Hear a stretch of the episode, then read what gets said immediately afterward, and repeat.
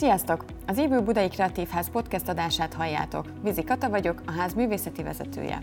Mai galériás vendégünk Molnár Anna Mária, a Molnár Ani Galéria tulajdonosa, aki az Európai Galériások szakmai szervezetének is vezetőségi tagja, és nagyon otthonosan mozog a nemzetközi szintéren. Ő képviseli művész vendégünket, a Pécsi Egyetem mestertanárát, Ernst András festőművészt. Ernst András 1973-ban született Nagykanizsán, Pécset járt művészeti szakközépiskolába, majd ott végezte a festőszakot. Mindkét intézménynek a tanára is, és nyaranta festőkurzusokat tart Németországban. DLA képzése során Keserű Ilona volt a mestere. Molnár Anna Máriával és Ernst Andrással arról beszélgettünk, hogy miben segítheti egy galéria a művészét, létezik-e pécsi tradíció, hogyan érintette a koronavírus válság a művészeti életet, milyen segítséget nyújtanak ebben az intézményi vásárlások, de leginkább arról, amit Goethe egyszer így fogalmazott meg, amit műalkotásnak tartunk, alapjában véve nem más, mint az egyetemes természet terméke. Sziasztok, üdvözlök mindenkit! Molnár Anna Máriával, a Molnár Ani Galéria tulajdonosával és az általa képviselt Ernst András festőművésszel beszélgetünk. András munkásságáról, a Molnár Ani Galéria koronavírus alatti tevékenységéről, Pécsről, és ami még eszünkbe jut. Szerintem az elején, most én bemutattalak benneteket, tehát hogy bemutatkozás helyett, hogyha elmondanátok így az elején, hogy ki honnan érkezett, vagy milyen melóból, vagy mi, mi az, ami aktuálisan érdekel. Te most a Vienna Contemporary után vagy, nem? Igen, én is szeretettel köszöntök mindenkit. A múlt héten vett részt a galéria a Bécsi Művészeti Vásáron, a Vienna contemporary ami hát egy nagyon különleges szituáció volt. Ugye 12 éve indítottam a galériát, és ez volt az első olyan alkalom, hogy én személyesen nem vettem részt a vásáron, ugye a koronavírus és az ebből adódó korlátozások miatt. De ez hogy zajlott? Hogy ez a... egy különleges helyzet volt, ugyanis megterveztük a standot előre. Konok Tamás szerepelt az úgynevezett Reflections nevű szekcióban, ami a 60-as, 70-es, 80-as évekre fókuszált. Egy szólósóval készültünk, és végül a, a vásár támogatásával is az lett a megoldás ebben a kicsit furcsa helyzetben, hiszen ugye a határ zár miatt nem számítottunk igazából a magyar gyűjtők, a magyar sajtó, illetve hát a hazai közönség látogatására, és emiatt úgy gondoltuk, hogy, hogy ez a személyes részvétel nélkül is megoldható ez a vásár, tehát megterveztük a standot, és volt, aki felinstalálta, illetve egy Ausztriában élő magyar művészettörténész volt az, aki ott öt napig képviselte a, a galériát, természetesen felkészítettük erre, úgyhogy ez egy nagyon érdekes kísérlet volt, úgy gondolom, és hát az is egy érdekes tanulság volt, hogyha jó és erős az anyag, akkor tulajdonképpen a művek is magukért beszélnek. Persze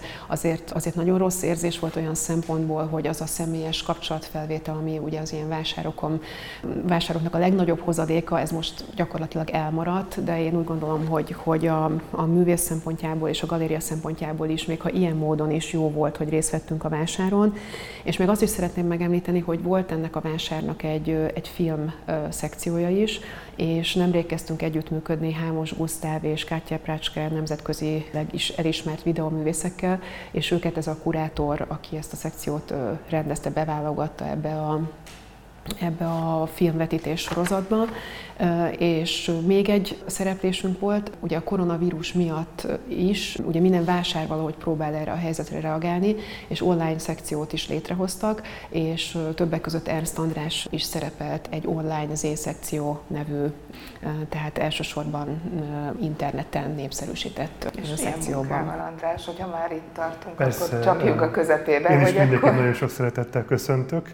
Egy olyan munkával, ami az elmúlt évben készült, aminek az a lényege, hogy egy olyan réteges építkezéssel készülő munka, aminek az alapja egy szitatechnikával készült, arra készült egy maszkolással létrejött, létrejött áttetsző felület, amitől az egésznek a térbeli illúziója, ami nálam nagyon fontos, hogy minden munkának van egyfajta ilyen térbeli illúziója, egy kicsit sejtelmesebbé, bizonytalanabbá vált, és a, a felhasznált motivumoknak a, a segítségével egy nagyon érdekes rendszer, struktúra jött létre. Persze arról is nagyon sokat lehetne beszélni, hogy mik ezek a rendszerek, amiket alkalmazok.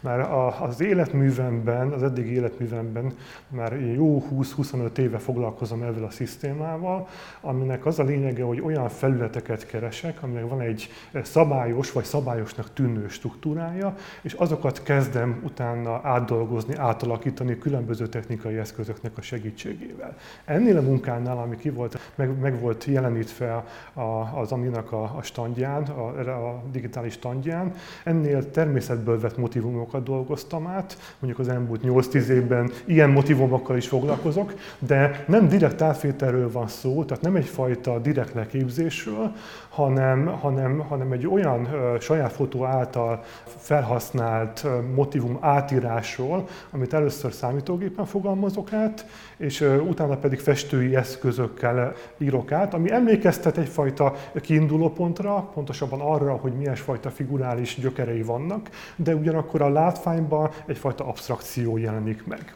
Uh-huh. Ez egy gyakorlat nálad, hogy fotóból indulsz ki? Az elmúlt két-három évben szinte kivétel nélkül fotót használok alapként, ezek saját fotók természeti részletekről, általában növényzet részletekről készítek, amit először számítógéppel átfogalmazok, vektorizálok, tehát előkészítek egy ilyen vágási folyamatra, úgy, hogy megpróbálom kihasználni azokat az összefüggéseket, azokat a ritmusokat, amiket az ember, hogyha ránéz egy ilyen természeti környezetre, nem mindjárt vesz észre, de hogyha már két dimenzióba átforgatja, és, és elkezd vele játszani, sokkal direktebb módon jelennek meg. És ezeket az összefüggéseket, ritmusokat használom fel utána a különböző képi a, a formarendszerének a megfogalmazására. Többfajta, szintén többfajta megoldással. Egyrészt az elmúlt években visszatértem a szita technikához, a szita nyomást alkalmazok alányomásként, és a legvéső réteget pedig maszkoló fóliából kivágva oldom meg, már említett ilyen nagyon érdekes transzparens felületeknek a segítségével. És akkor te ezek szerint sokat kirándulsz, vagy jársz a természetben? Persze, Be... persze, ez mindig hozzá tartozik, hogy egyedül is, meg a családommal is, és az, ott az ember mindig nyitott szemmel uh, jár. És nagyon érdekes, hogy uh, egy ilyesfajta formarendszereknek a megtalálására nem mindegyik felület alkalmas. Tehát most már rá van már így fókuszálva a szemem arra, hogy mi az, amit utána képként is tudok alkalmazni, és mi az, ami kevésbé lenne jó például. Tehát, hogy nem mindegy, hogy milyen annak a növénynek a struktúrája.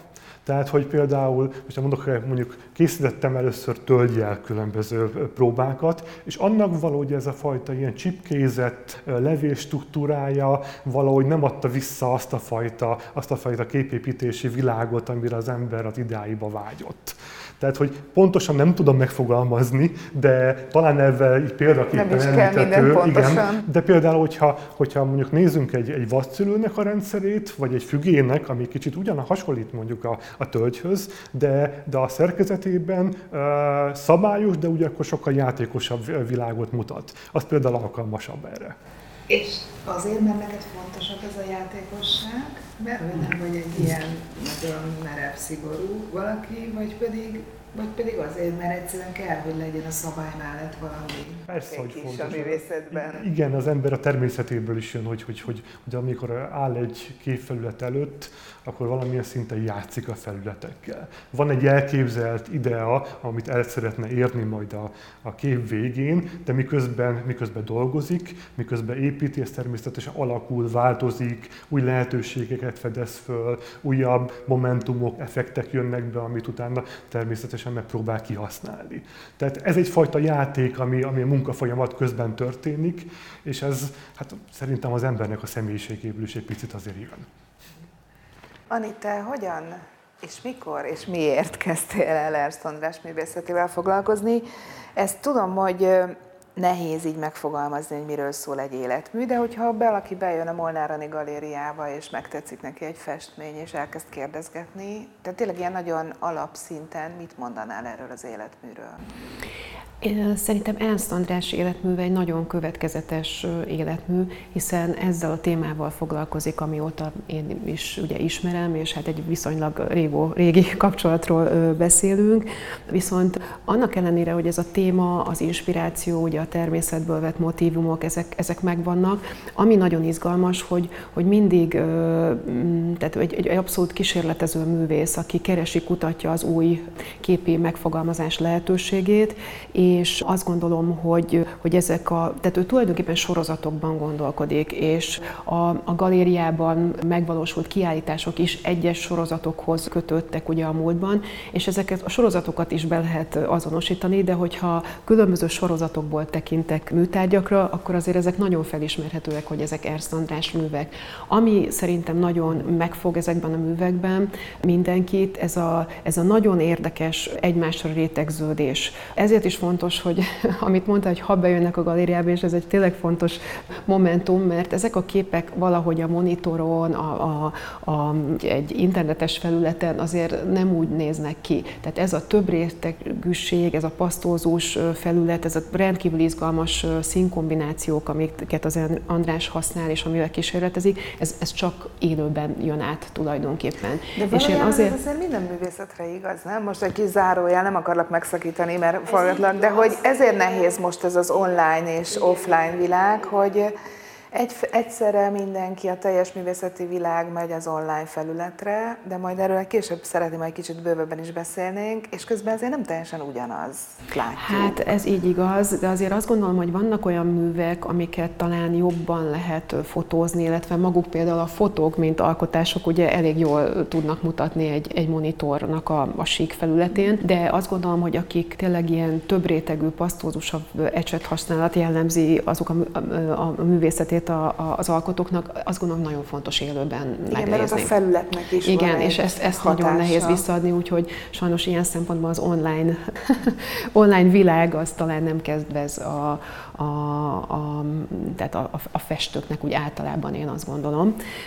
És és miért kezdtél el Ernst Andrással foglalkozni? Tehát, hogy mi volt az, ami ez a, ez a, ez a rétegzettség érdekelt belőle? Azért kérdezem, én azt mert gondolom, hogy a... külföldre, és hogy mi az, ami külföldre is izgalmas lehet ebből? Hogy az András képei nagyon különleges hangulatot teremtenek, és valahogy ami, amit felidéz az emberben az az üzenet, ez valahogy a, a természethez fűződő kapcsolatunk, a természettel kapcsolatos vizuális emlékeink. Tehát nagyon érdekes dolog az, hogy, hogy tulajdonképpen valahol természeti formákat, elemeket jelenít meg, hiszen mindig valós természeti motivumokból indul ki, de ugyanakkor ezek a képek nem tájképek, nem fotorealista képek. Tehát én azt gondolom, hogy ez a ez a természetközeliség talán, ami, ami, ami megérint. Én azt gondolom, hogy jó András képeivel együtt élni, tehát egy, tényleg egy, egy különleges hangulatot teremt, és, de egyébként a kapcsolatunk az, az egy nagyon régmúltra nyúlik vissza.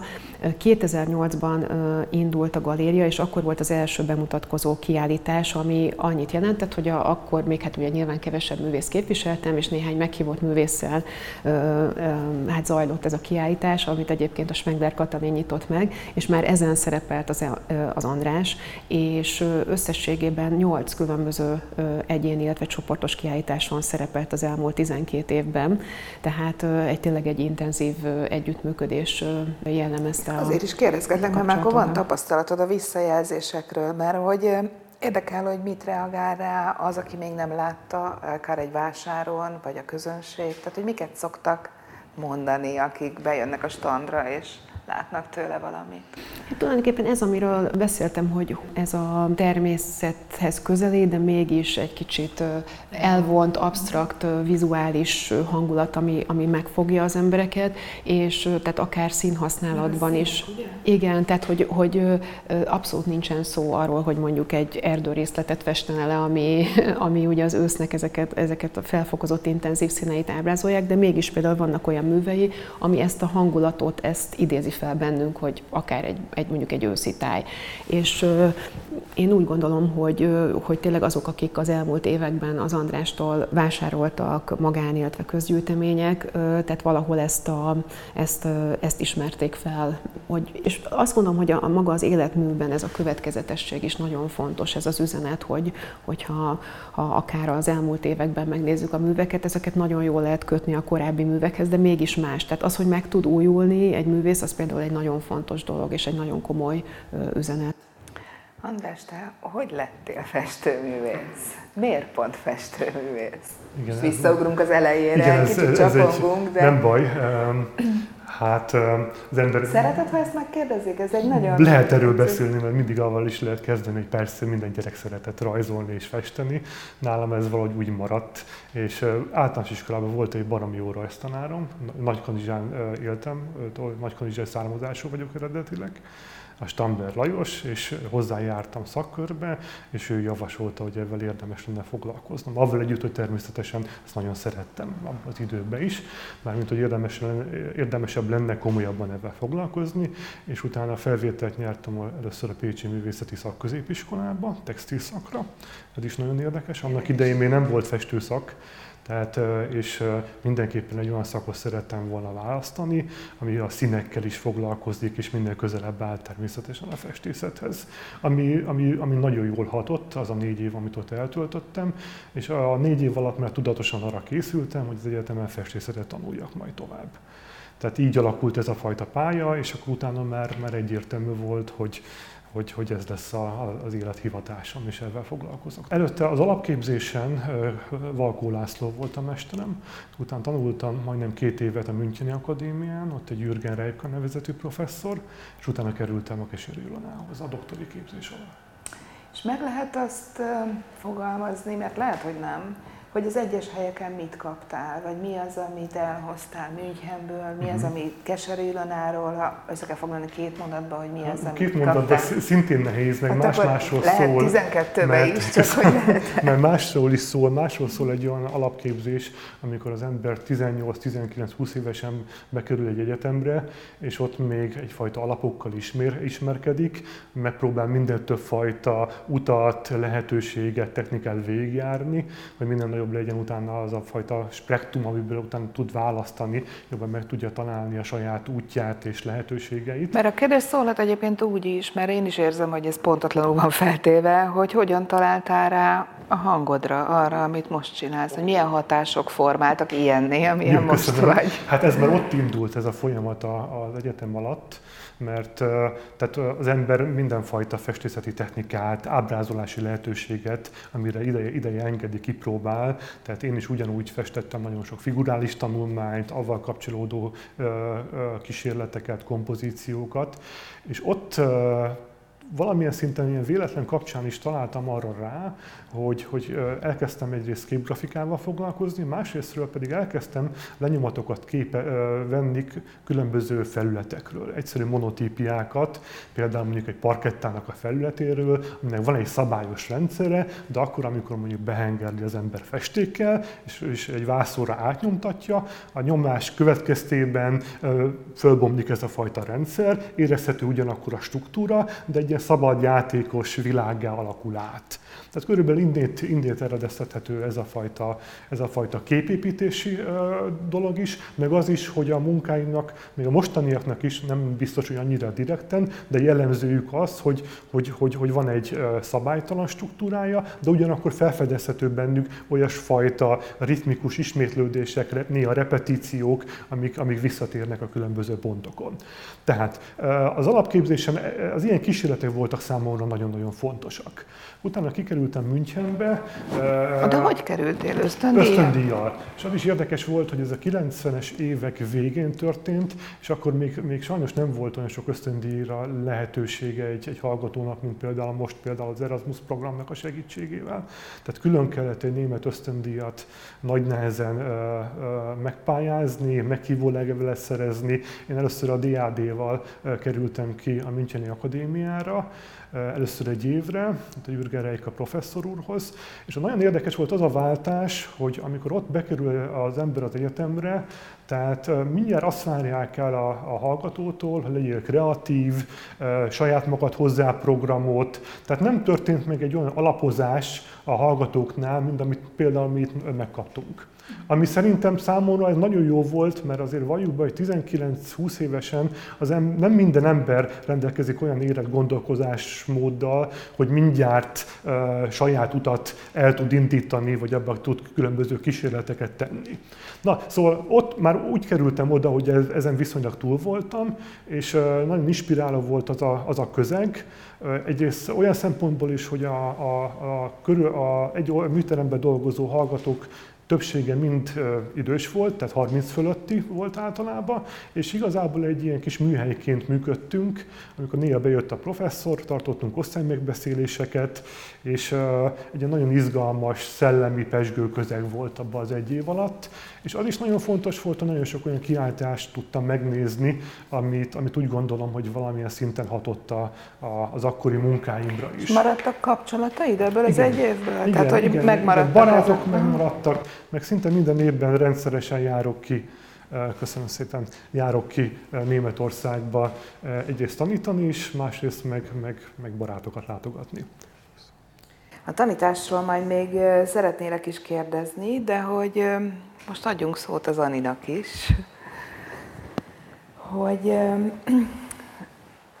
szerinted, tehát hogy kifejezetten te, mint Molnár Anna Mária, mit gondolsz arról, hogy egy galériának, vagy hát a Molnár Anni Galéria nevében, hogy egy galériának mi a dolga a művész karrier építésében?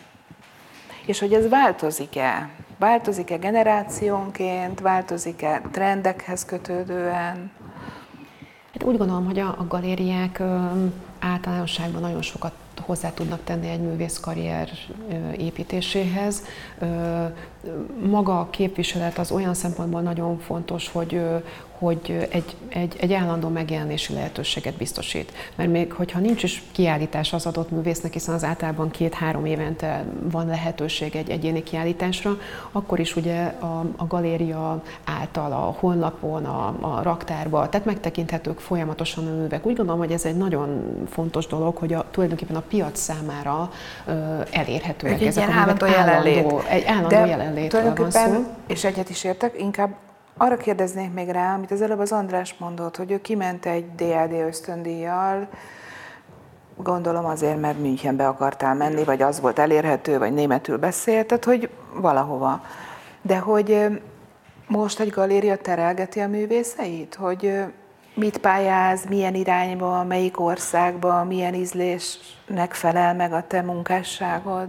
Hát én úgy gondolom, hogy most ö, sokkal ö, tágabb Most a koronavírus van, tudom, de, de hogy... Ja, nem úgy általában a koronavírustól függetlenül, tehát ö, manapság több lehetősége van egy fiatal művésznek. Ugye rengeteg rezidencia program, ö, mindenféle csereprogramok állnak rendelkezésre. Ö, amikor az Ernst András indította a pályáját, sokkal kevesebb volt, ezért is nagy dolog, hogy ez a Müncheni ösztöndíj akkor létrejöhetett, mert, mert én azt gondolom, hogy, hogy a művészeknek fiatalkorban tulajdonképpen az a dolguk, hogy minél több helyre menjenek, minél szélesebb kapcsolatrendszert építsenek a, a saját ö, ö, pályatársaik között, mert hogy ez egy nagyon inspiráló dolog. Az, hogyha valaki külföldön tud tanulni, az, az egy óriási bónusz. De hogyha ez nem jön össze, tényleg számos lehetőség rezidencia programban. Én mindig arra ösztönzöm a, a galéria különösen fiatalabb művészeit, hogy próbáljanak minél többet pályázni és élni ezzel a lehetőséggel. Megbeszélik veled? Vagy átbeszélitek, hogy merre felé Igen, abszolút, és hát azt is azért szeretném megemlíteni, hogy mivel a galéria nagyon aktív nemzetközi szinten, tehát több olyan lehetőség is van, ami, ami a galériához jut el először, és mi közvetítjük a művészek felé, és, és azt gondolom, hogy, hogy ilyen szempontból is van szerepe egy galériának, tehát maga az információ áramlás, tehát több olyan rezidencia programról hallottam az évek során, ajánlottam művészeknek, amit mondjuk egy nemzetközi vásáron hallottam valahol, vagy valamilyen olyan platformon, ami egyébként nem biztos, hogy elérhető a szokásos magyar közegben. Tehát, és, és folyamatosan keresnek is meg minket ilyen lehetőségekkel, és kérnek is, hogy akkor ezt közvetítsük a, a művészeink felé. Tehát mindenképpen én ösztönzöm a, a művészeket ezzel kapcsolatban, de azt is mindig megemlítem, hogy egy galéria nagyon sokat tud tenni egy művészért, tudja segíteni a pályáját, de a művésznek is nagyon sokat kell hozzátenni. Tehát nyilván, hogyha ez Mit? a két dolog... Mit kell hozzátenni a művésznek a karrierjér leginkább? Szóval oké, okay, van a galériának a feladata, de mi az, ami, ami te, mint galerista elvársz a művésztől? hát én azt gondolom, hogy, hogy az egyes számú dolog az, hogy, hogy sokat kell alkotni, tehát ez egy alap dolog, ez az Andrásnál egyébként abszolút megvan, szerintem napi szinten előfordul a műtermében, tehát ez nagyon fontos, hogy tényleg a folyamatos kísérletezés, alkotás, hiszen ezekből születnek a, a, a nagy művek. Ez az egyik dolog, a másik meg tényleg az, hogy a lehetőségeket kihasználni, pályázatokra jelentkezni, dolgozni, és, és minden egyes dolgot komolyan venni, mindenféle kiállítási lehetőséget. Én azt gondolom, hogy ez egy, a művészi pálya az egy, nem árulok el titket, nem könnyű terep. Tehát ez egy szisztematikus építkezés. Vannak periódusok, amikor nagyon sok pozitív visszajelzés érkezik, és, és úgymond rengeteg energiával tud feltöltődni a művész, de vannak, vannak nehezebb periódusok, nehezebb korszakok, nehezebb ö, helyzetek ö, a akár a művész korából adódóan is. Ugye köztudott, hogy a fiatal művészeket mindenki támogatja, tehát körülbelül 35 éves korig rengeteg pályázatot megpályázni, rengeteg felhívásra lehet jelentkezni, aztán ezek van egy korosztály, amikor ez csökkent, aztán persze csökken és, és kevesebb a lehetőség. De aztán most van például az, idősebb... az idős művészek vannak a topon, Abszolút, igen, mindenki. igen, de hogyha megkérdezzük az idősebb művészeket erről őszintén, akkor mindegyik azt mondja, hogy kár, hogy nem előbb jöttek ezek a lehetőségek, tehát nyilván, mert egy nagyon késői életszakaszban azért más, más megélni egy, egy, egy szakmai sikert. Tehát én úgy gondolom, hogy ez a ciklikussága a művészi pályának az, az nem egy könnyű Na, dolog. Mit szólsz ehhez, András? Belülről hogyan éled meg ezeket nem a ciklusokat? Nem, nem könnyű, amúgy még nagyon szép. Tehát én mindig azt szoktam mondani, hogy igen, meg, meg ez ebben lévő munkai szerintem. Olyan szempontból is szép, hogy a művésznek van egyfajta szabadsága. Tehát, hogy nem, nem az történik, hogy reggel bemegy az ember 8-ra a gyárban, és akkor délután 4-kor kijön, hanem ő maga osztja be az idejét, hogy mikor, mik, mik, igen pontosan, hogy mikor dolgozik, mikor uh, tud igazából aktív lenni, eredményes lenni. Természetesen itt is vannak pontok, például egy kiállításnak a, a, a megnyitója, amire el kell készülni egy sorozatnak, de ugyanakkor szabadabban tudja az ember ezt strukturálni. Tehát van olyan barát... könnyen alkotsz? Én nagyon szeretek alkotni. És szerintem, tehát hogyha én műteremben vagyok, akkor az egy más állapotot hoz az embernek aktuális életébe. Akkor ott felszabadul az ember, belekerül amúgy egy meditatív világban is, megpróbálja kizárni a külvilágot, és arra koncentrálni, amit, amit éppen csinál. Ez egy nagyszerű dolog szerintem. És hogyan egyezteted össze a tanári tevékenységgel? Mert sokat, tehát hogy te tanítasz. Igen, tehát igen. időben, mentálisan hogyan lehet váltogatni Hát az évek alatt azt megtanult az ember, hogy, hogy tudja külön kezelni. Megvan az időpontok, amikor bejár az ember az egyetembe, illetve az iskolába, és megvannak azok, amiket, amiket a műterembe töltök. Egy szabadon dolgozó művészhez képest sokkal céltudatosabban kell ezt beosztani. Tehát ha bemegyek a műterembe, akkor én ott dolgozok. Tehát az nem fér nekem bele, hogy ott fél napokat ücsörögjek és gondolkozzak. Az is van persze, de sokkal, talán ha mondhatom, sokkal célirányosabban próbálok arra koncentrálni. Nem? Tehát meg tudatosabban is. Élet. Meg persze az egész élet egy, egy, egy művésznek szerintem a munkájáról is szól. Tehát az, hogy én ben vagyok mondjuk a egyetemen a hallgatóim között, akkor is alkotok valamilyen szempontból. Akkor is arról gondolkodok, nem biztos, hogy a saját munkámról, hanem a hallgatóknak a munkájáról, művészetről. a művészetről egészen pontosan, de az is segíti az én alkotó tevékenységemet, meg azt a fajta szellemi hátteret, amiből én is, én is építkezek. Tehát szerintem, aki ezt komolyan veszi, az egész élete erről szól, hogy, hogy alkot. És közben mondjuk alszik, és, és végzi a, a napi dolgait, de ez nem olyan, hogy most pénteken lerakjuk a, a frontot, és akkor következik a hétvége, hanem is szépen összefolynak a napok, aminek még egyszer mondom, hogy rengeteg szépsége van. Hogyan indultok a tanári pályán? Mikor, mikor kezdtél tanítani? Én mindjárt az egyetem elvégzése után egy évet tanítottam Zalaegerszegen, egy, egy művészeti középiskolában, és utána jöttek az ösztöndíjak, ösztöndíjak, a doktori képzés, és utána volt lehetőségem, hogy először Pécsen a művészeti középiskolában tanítsak ami, ami szintén egy, egy nagyszerű dolog volt. Én, mert arra készültem, azt is talán célszerű elmondanom, hogy én pedagógus családból származom. Tehát tudom, hogy, hogy igen, hogy mivel, mivel jár ez a, ez a szakma, és hogy, hogy körülbelül milyen szépségei, és talán lehet azt mondani, hogy nehézségei is vannak. De én szeretném is, ha erről konkrétan beszélni. Ja, jó. Én csak annyit hallottam, hogy kedvelnek téged nagyon. Igen? Igen Hú, ennek, jókat ennek örülök, a, hogy ezt hallottad. Jókat hallottam a tanári tevékenységedről. Hát ez egy nagyon összetett dolog, mert nagyon inspiráló is. Tehát, hogy én azt gondolom, hogy, hogy nem csak én adok a hallgatóknak, meg a diákoknak, hanem ők is nekem. Tehát eleve, hogyha abba belegondolok, hogy nekem folyamatosan különböző szituációba kell, hogy belehelyezzem magamat, és ezzel tehát nincs arra lehetőségem, hogy az ember megálljon és, és, és ne tájékozódjon. Tehát folyamatosan gondolkodni kell különböző művészeti, esztétikai, vizuális kérdésekről. Tehát, hogy frissen tart hogy, hogy, Köszönöm, hogy, hogy, hogy, igen, hogy, hogy frissen is tartson, és ahogy mondod, hogy hogy tehát az egész, ez ilyen indirekt módon kiad az embernek a, a műtermi munkájára is. Hmm, na most egy bocsánat, egy kicsit nem, nem, bezavarodtam. De nem, nem, tökre értem, és... De mindjárt, várjál. Tökre, tökre értem, és egyet is értek. Azt gondolom, hogy valóban, tehát mert mindenki persze a saját szavaira forgatja át a mások gondolatait, és így bennem zajlik ez a párhuzamos fordítás. De itt most nem, az Ani is mondott valami hasonlót, szóval, hogy a művészetnek nyitottnak és frissnek kell maradnia. És... Mhm.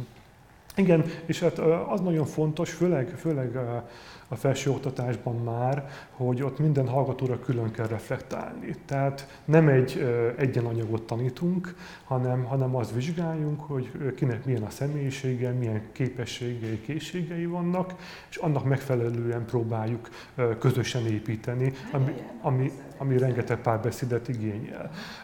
Nálunk 8 festőosztály van, és osztályonként olyan 10-12 fő ami, ami viszonylag egy kis közösséget jelent, nagyon családias közösséget, mindenki mindenkit nagyon jól ismer, de nem csak az osztályon belül, hanem a, hanem a tanszéken belül is. És arra is van lehetőségünk, hogy nem csak a saját hallgatóinkkal, hanem a szomszéd műteremekben lévőkkel is beszélgessünk, mert, mert van rá egyszerűen időnk.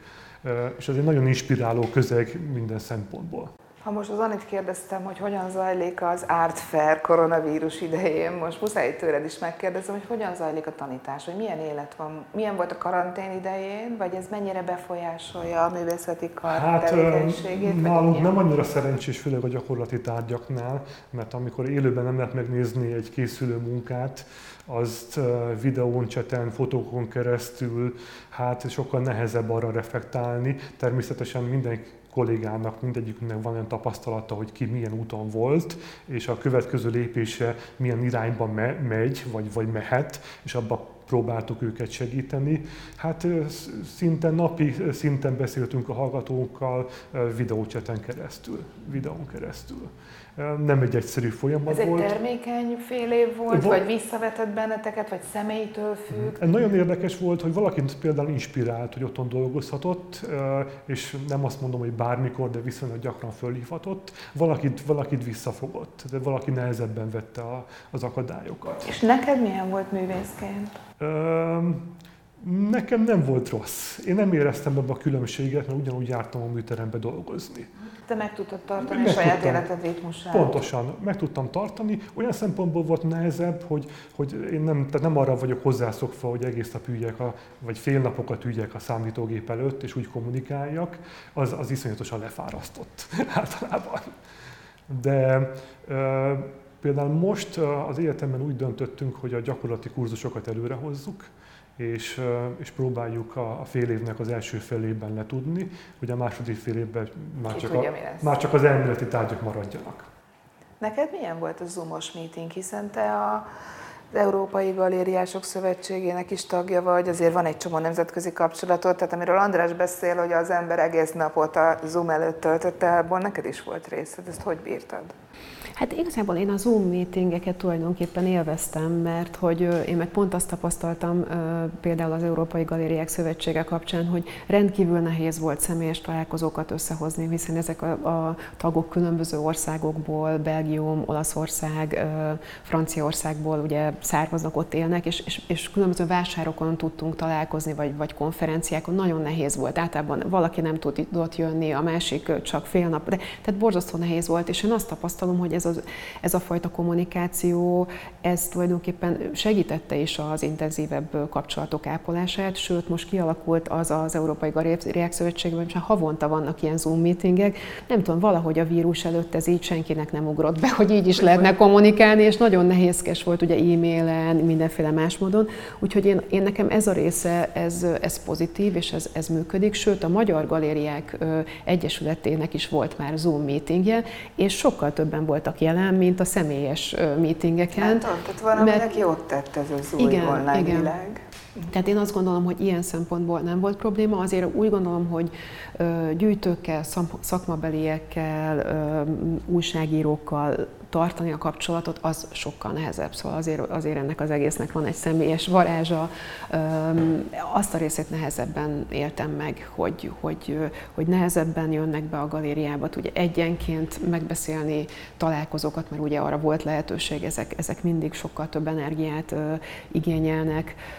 Tehát maga a művészettel való foglalkozás, én úgy gondolom, hogy az egy, az egy nagyon személyes dolog, és nagyon fontosak ezek a találkozások a művekkel, a galeristával, a művésszel, tehát ezek fontosak, de egyébként az egyéb kapcsolattartások szerintem, szerintem lehet, hogy, hogy talán ez jót is tesz a világnak, hiszen miért is kellene egy bizonyos három témát szeretnénk mondjuk megbeszélni, miért kellene különböző repülőjáratokon valahol egy országba találkozni, ugye most itt nem akarok nagyon messze menni ebben a kérdésben, a környezetszennyezés és egyéb dolgokat belevonni, tehát szerintem, szerintem azért ennek vannak komoly tanulságai és előnyei is ennek a, ennek a közös világméretű élménynek, amit ez a koronavírus jelent most jelenleg.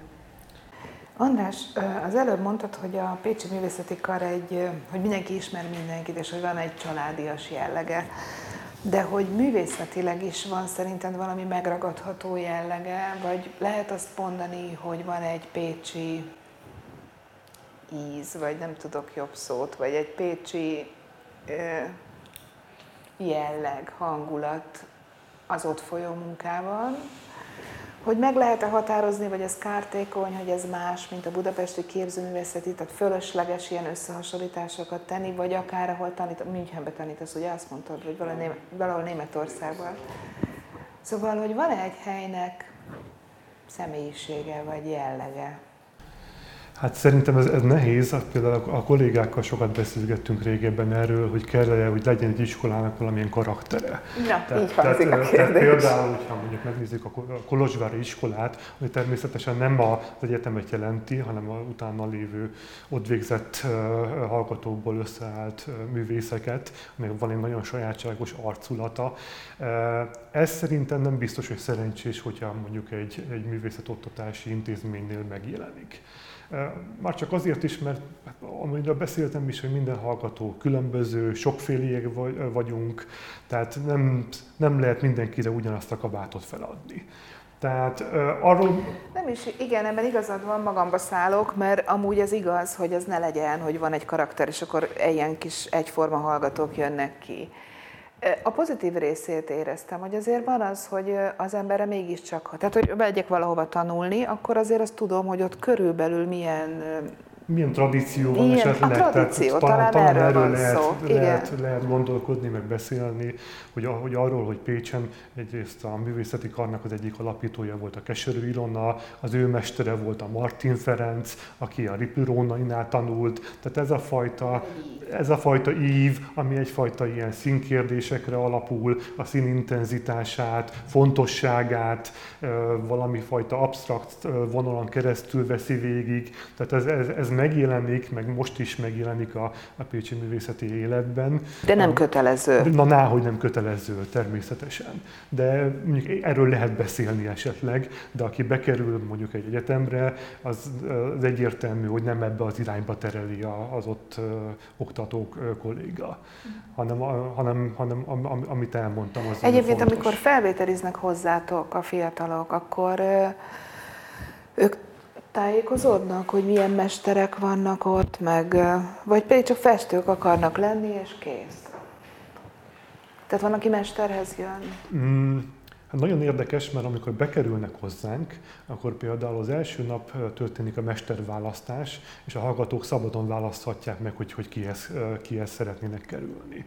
Tehát már a, a különböző tájékoztatókon is kérjük, hogy, hogy tájékozódjanak, nézzenek utána, hogy, hogy ki mit csinál, mert az valamilyen szempontból egy kicsit mérvadó lehet. Természetesen nem azt tanítjuk, amit a, nem, nem csak azt tanítjuk, mint amit mi is a saját műtermünkben végzünk.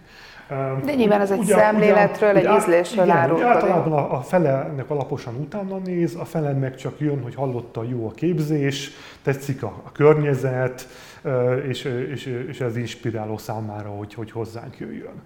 Tehát ez, ez nagyon vegyes. Neked milyen volt Keserű Ilona, mint mester? Ez az is érdekes, hogy én már a jóval a 20-as éveim végén kerültem hozzá, tehát túl voltam egy folyamaton, egészen pontosan a doktori képzés alatt tanultam nála, a, a pont az ezredfordulón. Nagyon inspiráló volt az Ilonával együtt dolgozni. Szinte folyamatosan járt hozzám a műteremben, és nagyon jókat beszélgettünk. Ez egy iszonyatosan jó szellemi töltést adott, azt gondolom, nem csak a, a munkákról, hanem aktuális művészeti kérdésekről, az ő tapasztalataitról nagyon sokat mesélt, és leginkább az volt számomra nagyon fontos, hogy, hogy, a, hogy a festészetnek a, a, a szeretetét, az izgalmát, azt a fajta folyamatot, amin, amin keresztül végigmegy az ember, amikor ezt csinálja, ebben ebbe nagyon sokat inspirált az Ilona, nagyon sokat támogatott és uh, ilyen szempontból úgy gondolom, hogy, hogy, nagyon sokat kaptam tőle. És ez a, ez a folyamat még valamilyen szinten azóta is tart, tehát tartjuk a kapcsolatot, és hát olyan fél évente biztosan beszélünk. És uh, most már fogok rendesen figyelni, hogy hol tanítasz Németországba, de Én hogy arról mesélni, hogy oda... járok ki egy nyári akadémiára kurtus tartani. Hogy a, ez, a, ez a német, tehát hogy igen, bemutatták itt nekünk az időt, és ez... Bocs, oké. Okay. Tehát nyaranta járok ki Németországba egy kétetes festészeti kurtus tartani Marburgba. Ez egy nagyon régi akadémiai város, ott van egy, egy művészeti tagozat, illetve a városnak a kulturális vezetősége, egysége szervezi ezt a, ezt a nyári akadémiát, ami legrégebbi Németországban festészetet, egy abszolút festészeti kultuson van, a, a rétegzettséggel, a ritmussal foglalkozunk a, a kultus folyamán, erre építettem föl egy, egy rendszert, és erre tudnak a hallgatók jelentkezni. Ani, most már a végéhez közeledünk, utolsó kérdésünk lesz, hogy nagyon sok szó esett arról, így egymás közt is, a külföldi szaksajtóban is, hogy a, koronavírus egyik legerősebb hatása, sőt, két erős hatást mondanak, az egyik, hogy online világba költözünk, és a másik, hogy a lokális szintér erősödik. Tehát, hogy talán ezek az ártferek, és ez a sok-sok utazás csökkenni fog. Mit gondolsz te az ártferek jövőjéről, és mit gondolsz arról, hogy mit jelent konkrétan a lokális szintér megerősítése? Hát én azért remélem, hogy a, ezek a nemzetközi vásárok azért talpon maradnak, megmaradnak, és hogyha elmúlik ez a vírushelyzet, újra tudunk ezeken szerepelni, ugyanis pótolhatatlan az a kapcsolatrendszer, amit ezeken a platformokon egy galéria meg tud szerezni de úgy gondolom, hogy, hogy alkalmazkodni kell a helyzethez, és most ebben az évben nem volt túl sok lehetőségünk utazni és ezeken a vásárokon szerepelni, és ez egy természetes folyamat volt, hogy, hogy egy, egy, egy jobban figyeljünk a, a helyi közegre, a, az itteni gyűjtőkre, a szakmai közegre, és, és erősítsük ezeket a kapcsolatokat, amik itt, itt jelen vannak. És én, én úgy gondolom, hogy, hogy ez, ez hosszú távon is fontos, de egyébként én azt gondolom, hogy korábban is, amikor a galéria négy-öt vásáron tudott ugye részt venni egy, egy évben külföldön, alapvetően akkor is fontos volt a, a, a helyi jelenlét, tehát fontos, hogy, hogy egy galéria mindig a lokális szénát is építi, csak talán az arányok tolódtak el. És Anélkül, hogy ebben nagyon mélyen belemennénk, de mégiscsak ez egy kereskedelmi galéria, tehát hogy a vásárlások visszaestek-e, illetve hogy eltolódik-e a magánvásárlás az intézményi vásárlások felé, vagy, vagy amennyi ebből elmondható. Hát ebben az időszakban érdekes volt megfigyelni, hogy, hogy vannak olyan magángyűjtők, akik változatlanul támogatják a galériákat, természetesen azok, akik megtehetik, mert nem érintette a válság a vállalkozásukat, vagy olyan helyen, pozícióban dolgoznak, hogy, hogy ez nem járt úgymond anyagi veszteséggel, és ezeket nagyon sokra tartjuk, értékeljük, de nyilván egy ilyen időszakban egy-egy jelentős intézményi vásárlás nagyon sokat tud jelenteni, hiszen, hiszen egy, egy nagyobb bevétel által a galéria tartalékolni tud. Tehát úgymond egy, egy hosszabb időre tudja biztosítani a működési költségeit, tehát, tehát mindenképpen felértékelődnek az intézményi vásárlásoknak a jelentősége egy, egy ilyen helyzetben. Köszönöm szépen a beszélgetést! Köszönjük, hogy meghallgattatok, tartsatok velünk legközelebb is, mert ne feledjétek, a kortás izgalmas.